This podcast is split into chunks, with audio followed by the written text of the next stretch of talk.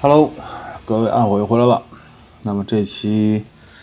又事隔将近一个月啊，给大家把 Slayer 聊完。呃，那这一期其实有一些特殊，就是我们这期说的是 Slayer 后期的一些专辑。呃，说到 Seasons in the Abyss 以后的一些专辑，其实很多乐迷有些就分了几派吧，有些觉得依旧不错啊，至少有些唱片让我们觉得还是 Slayer 的味道。然后有些乐迷就是可能对 Slayer 的后期嗤之以鼻，我敢保证的是，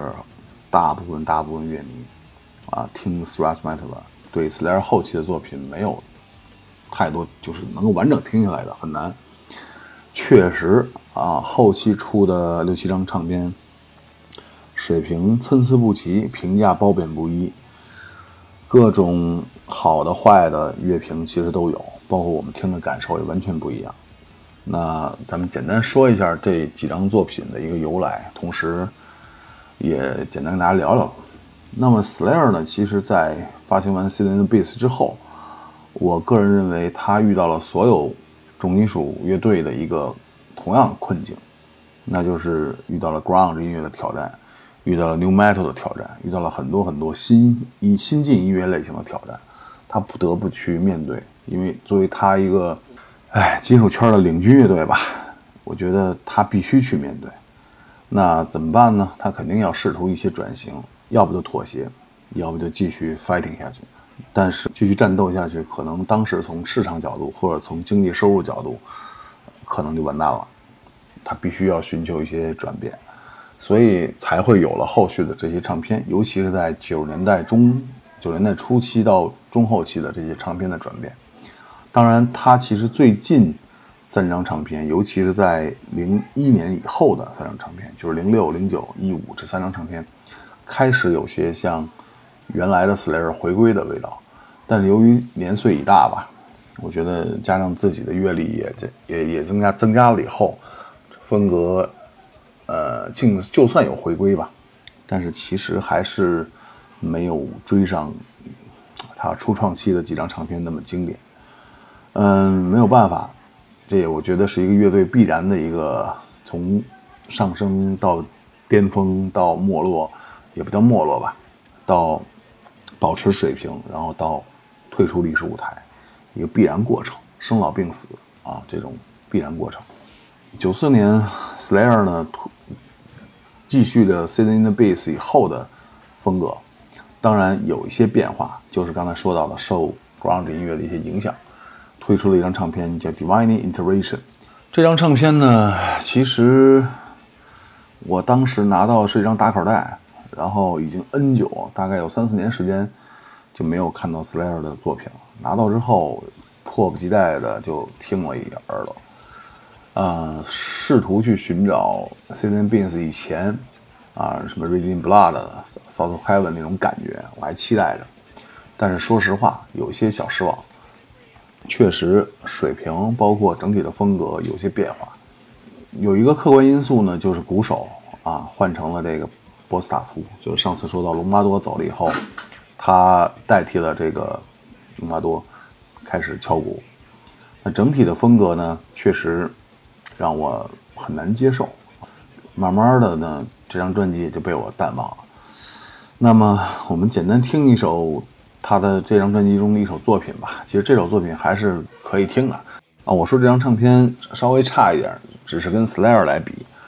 同一时代的一些 Thrash Metal 乐队，包括一些死亡金属乐队出行唱片，真的跟这张比起来还差得更远。所以我个人觉得 Slayer 还是走在时代的一个一个前沿的吧，至少当时那个时代。那我们听其中的一首作品叫 Serenity in Murder。那值得一提的是，这张专辑有很多歌曲在德国在欧洲是被禁播的啊，包括这张专辑在一段时间也是被禁售的啊，大家还可以听一下。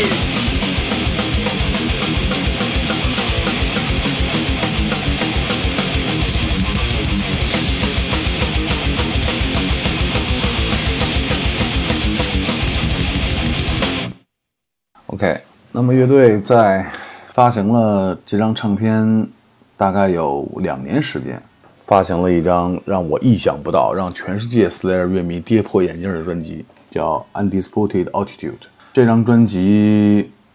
无可争议的态度啊，确实让我真的很吃惊，因为乐队翻唱了一做做了一张翻唱专辑，完全是翻唱的朋克以及一些呃硬核乐队的一些作品，每每首歌曲都非常的短促。我拿到唱片之后，其实真的听了两首歌，我就开始快速啊快速过啊，就到处找我能听的段落，很难，发现非常难。因为确实像这些老炮，他们是听着硬核，听着朋克，可能那会儿受的影响比较大，包括 blues 什么的。但是我听重金属这么多年呢，确实对硬核音乐，包括对朋克，嗯、呃，心生抵触啊。不是那种音乐可能不是不好啊，只是我确实不喜欢啊，因为音乐只分喜欢也不喜欢啊，不分好与坏。那所以我只能说我不喜欢。那 Slayer 喜欢我也没办法。这张唱片确实让我难以下咽啊，然后封面也做得异乎寻常的牛逼，大家可以看看，就是呃不再是 Slayer， 嗯、呃，至少不是我要的 Slayer。 所以这张唱片我拿到手之后，迅速迅速迅速就扔到了我的这个、呃、记忆深处，完全看不到的地方，直到前一阵子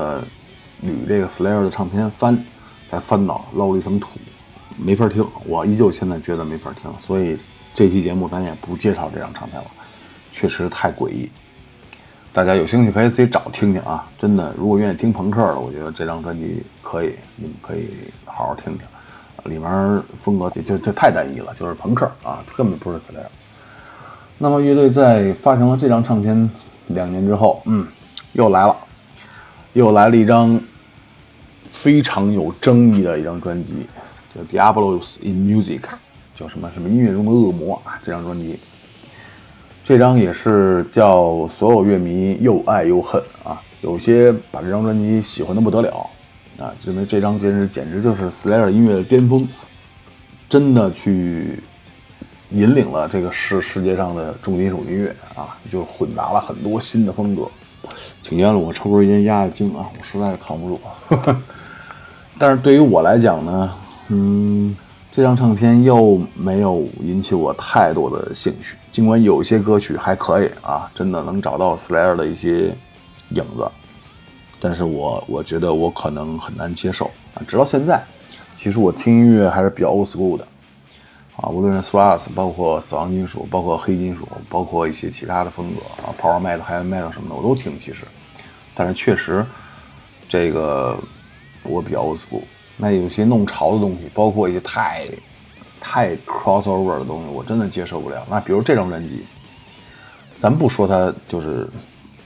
就是那那个那个唱片公司录的吧，我觉得都不重要。这张专辑其实混混合了太多让我没法接受的段落，比如说有一些 hip hop 感觉啊 rap， 然后包括一些 nu metal， 挺奇怪的。就为什么，哎呀 ，Slayer 会会会出这么一张唱片？啊，我记得他那个主唱不是就吉呃吉他手 Jeff Hanneman， 他在做这张唱片的时候就在说说，我们第八张唱片做的时候，就这张唱片，就当时他就特想特想去去打一些东西啊，去去摔一些东西，包括去砸。我觉得可能是遇到瓶颈了。以我的想法来讲，如果我是换位思考，我是这个乐队的吉他手，然后我是这个乐队的成员。那当我前面很辉煌，然后后来迷茫，然后现在又寻求突破，去改变自己，然后去还要去为生存去去去努力，我怎么办啊？我我觉得很难办，至少我可能也会像那样让自己就是癫狂。呃，怎么说呢？我觉得依旧和他的鼓手有一些关系，咱们不敢说这个鼓手有多差，但是我至少我觉得他不适合 Slayer。 那我只能讲这张唱片可以是 Slayer 的一个实验性作品。我个人听了一遍之后， 你, 你也会发现，大家听一遍以后发现这张唱片其实包包砸了 Slayer， 就包砸了啊，就是不是包含包砸了 Slayer 整个这一辈子他所有能做出来的音乐风格类别啊，什么 groove 啊，什么那么一些奇怪的音效在里都有。反正我是不是特接受啊？但是里面呢也不乏一些好作品。那么我们就给大家简单听一首歌吧，就叫 Point。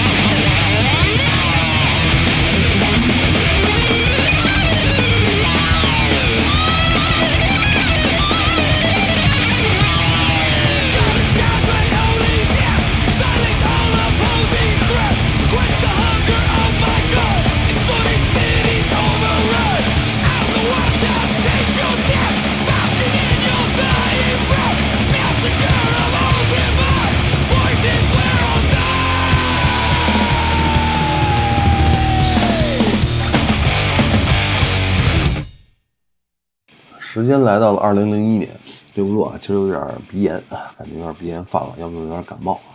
Slayer 再接再厉吧，这个继续着自己未尽的事业啊，又出了一张专辑《God Hates Us All》，就是上帝仇恨所有人。那个怎么讲呢？像 Slayer 这样的乐队呢，一旦发行新专辑，无数捧臭脚的杂志就开始蜂拥而上，目的是什么？因为他拿了广告费，唱片公司给了。这些杂志社一些广告费，那他们肯定要写好的东西，包括乐评啊，包括一些碟评，包括一些对乐队的采访。那呃，所以乐队这张唱片刚发行的时候，我印象当中唱片封面不是现在我们看到的一本圣经啊，到一些 Slayer 的字儿，还有血了呼啦的点儿。我印象当中这张唱片的封面应该是一只胳膊的小臂，上面被刻了很多，就是真的被用刀刻的 Slayer 的字儿，刻出这个 logo， 非常血腥。封面让我眼前一亮，让我非常刺激，看了一眼。但是呢，怎么讲，从音乐水平上来讲依旧没有起色。呃，尽管网上的溢美之词啊，包括各类的这种英国美国的大杂志就开始吹这方面多好多好，什么上帝还未发生，人类已经按按耐不住等等等等，但是我听来风格依旧是没法接受，还是有很多的这种乱七八糟的东西在里边。嗯，我觉得像一些 riff 啊，就是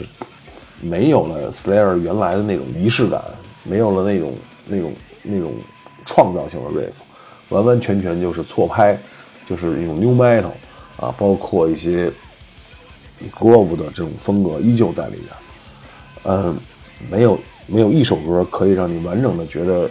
Slayer 又回来了，至少我听完之后我没有任何的感觉，我唯一的感觉就是糟糕。这种糟糕是来自于内心深处的，是当时我听完之后我觉得 Slayer 完蛋了啊！至少说在那个时代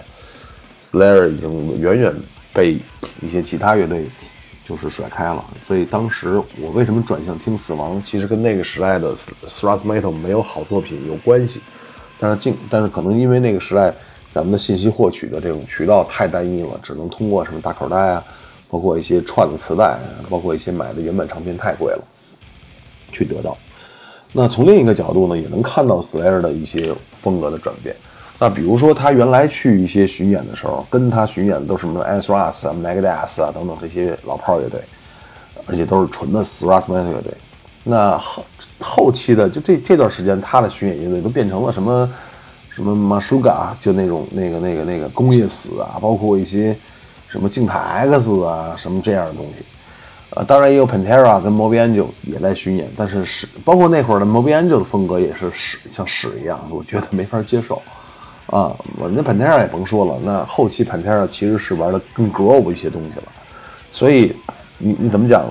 ，Slayer 就是开始转向 groove 了。如果不拦着他自己的话，他未来可能就滑向那个方向了。那这张唱片怎么讲，就是。还是有一些亮点的吧，我只能给大家推荐我里面我最喜欢的那首歌，叫 Bloodline， 来自于一首电影的 soundtrack， 那个电影应该叫就是那个吸血鬼二零零零还是二零零二忘了啊，大家听着那个这首歌还是可以。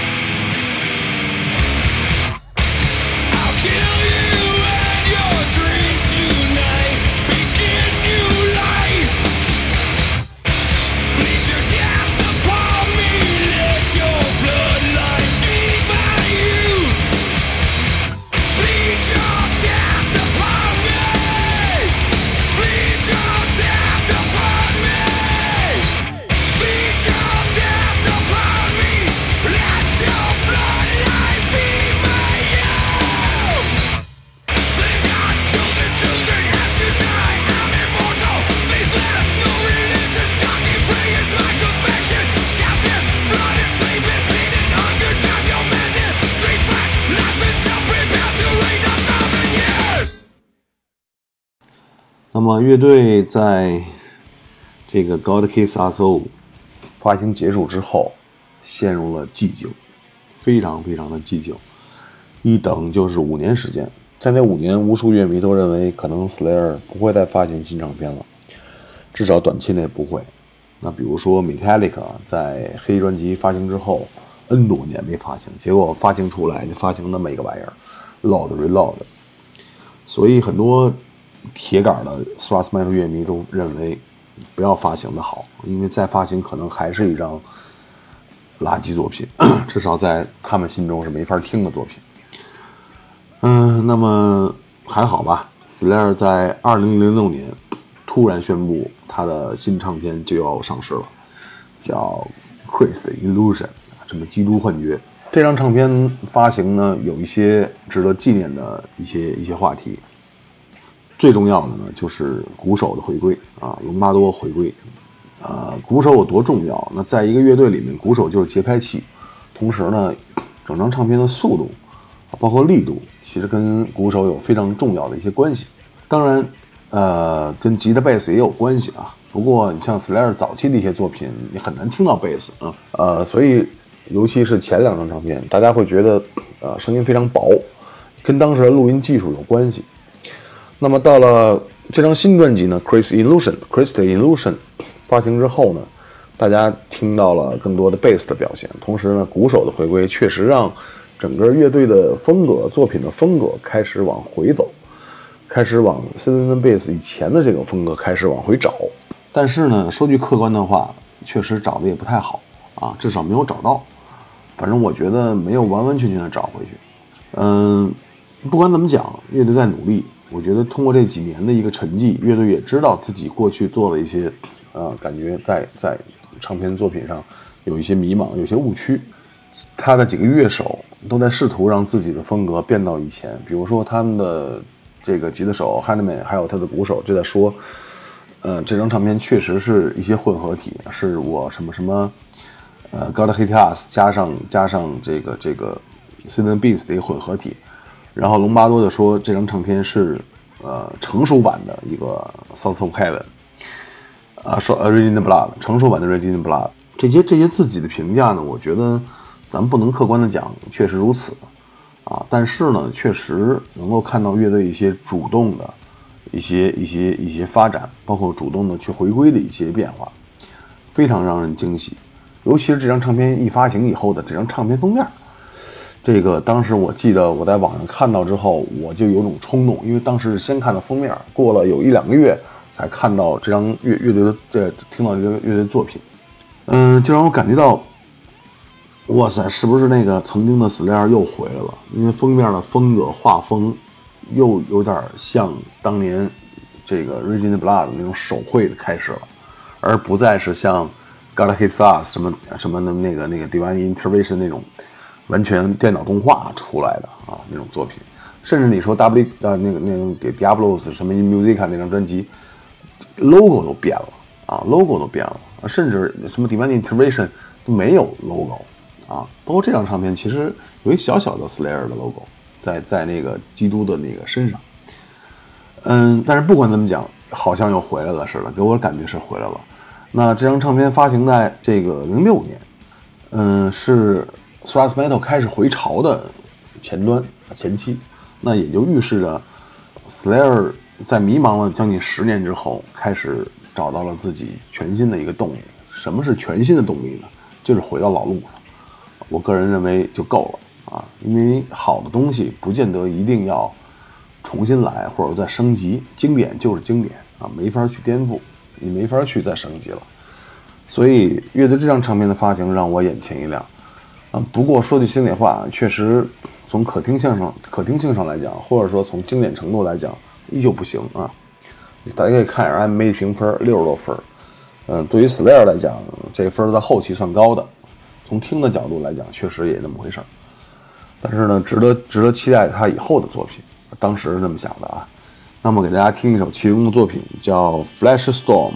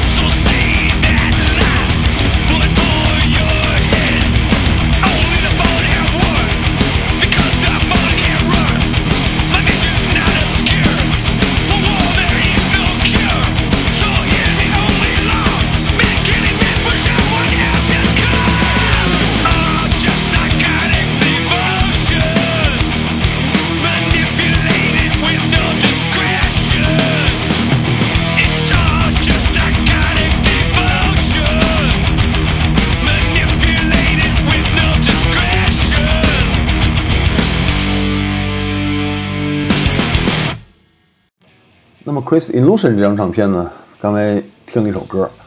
这张唱片录音是很不错的，又有点 Slayer 当年的味道。这张唱片也是 Slayer 第一张用电脑啊，双电脑去录音的一张唱片啊，它不再是用一轨一轨的机去录，然后去物理的去调，而是真的靠电脑去调节，这样的录音效率提高很很多。那到了这个这张唱片之后，其实乐队又发生了一些问题。这个问题，嗯，主要来自于阿拉亚他对于乐队前景的一些一些担心。他们跟唱片公司的合约还剩一张。那乐队这张专辑出完之后，到底是继续出唱片做巡演，还是说出完这张唱片乐队就解散，各玩各的，没有想好，而且也很让大家头疼。那大家做了一些充分的讨论。那他的吉他手 King 其实相对比较乐观，你可以看到那个外形啊，长得憨憨厚厚那种感觉，但是我估计哥们儿也挺坏的。嗯，他就在说嘛，说其实我们可以再发行两张，最少可以出两张，因为我们的身体状况还可以。但其实阿拉亚是不同意的，他的这个这个脊椎啊有一个大铁板镶在里面，导致他在现场表演的时候其实是没法进行这种甩头啊。这些这些这些动作的，所以他自己玩得很不爽，而且他他是整个里跟你年龄最大的，大家看外形也看得出来。那乐队在经过一系列讨论之后，还是沿着这条路说继续发行唱片，然后到了一两张唱片之后，我们再看情况。那非常不幸，就是预言准确了。那乐队在零八年发行了全新的唱片，零九年零九年发行了全新唱片，叫《World Painted Blood》。就是被血涂满的世界。那这张唱片呢，可以说延续了乐队上一张唱片的一些风格，但是呢，呃，我能客观的评价这张唱片，它不再是 Slayer 了。尽管这张唱片是 Slayer 这支乐队在过去几十年当中最后一次、最后一张，以它最完整、最牛逼。怎么说最黄金的阵容去出版的一张唱片，但是这张唱片综合听下来，它已经真的不再是 Slayer 了。嗯、呃，人没变，名字没变，这个音色没变，唯一变的就是音乐里面的灵魂都在变了。他在试图寻找那种原来 Slayer 的那种大气、那种仪式、那种让人血脉喷张的节奏，但是越这样，可能他越做不到了啊，毕竟老了。那必定江郎才尽，那必定这个时代已经不再是 Slayer 了，它属于全新的一些乐队，什么 Su Suicide Angel 等等，嗯、呃，至少不再让人听起来冲动了啊！只能说我们在瞻仰着 Slayer 听这张唱片，我们依旧会觉得伟大，那作品依旧伟大，因为我们想的是这么一些老人啊，一些老头儿在玩着这样牛逼的音乐，还是很牛逼的。但是终归从一个唱片的质量，或从一个乐队的作品质量，我认为它不再是 Slayer 的作品啊、呃，至少我不喜欢了。那 Slayer 还是 Slayer 吧，喜不喜欢有人可能会喜欢，对吧？那这张唱片我们不多讲，我们只听它一首歌，叫《Hate World Wild》。My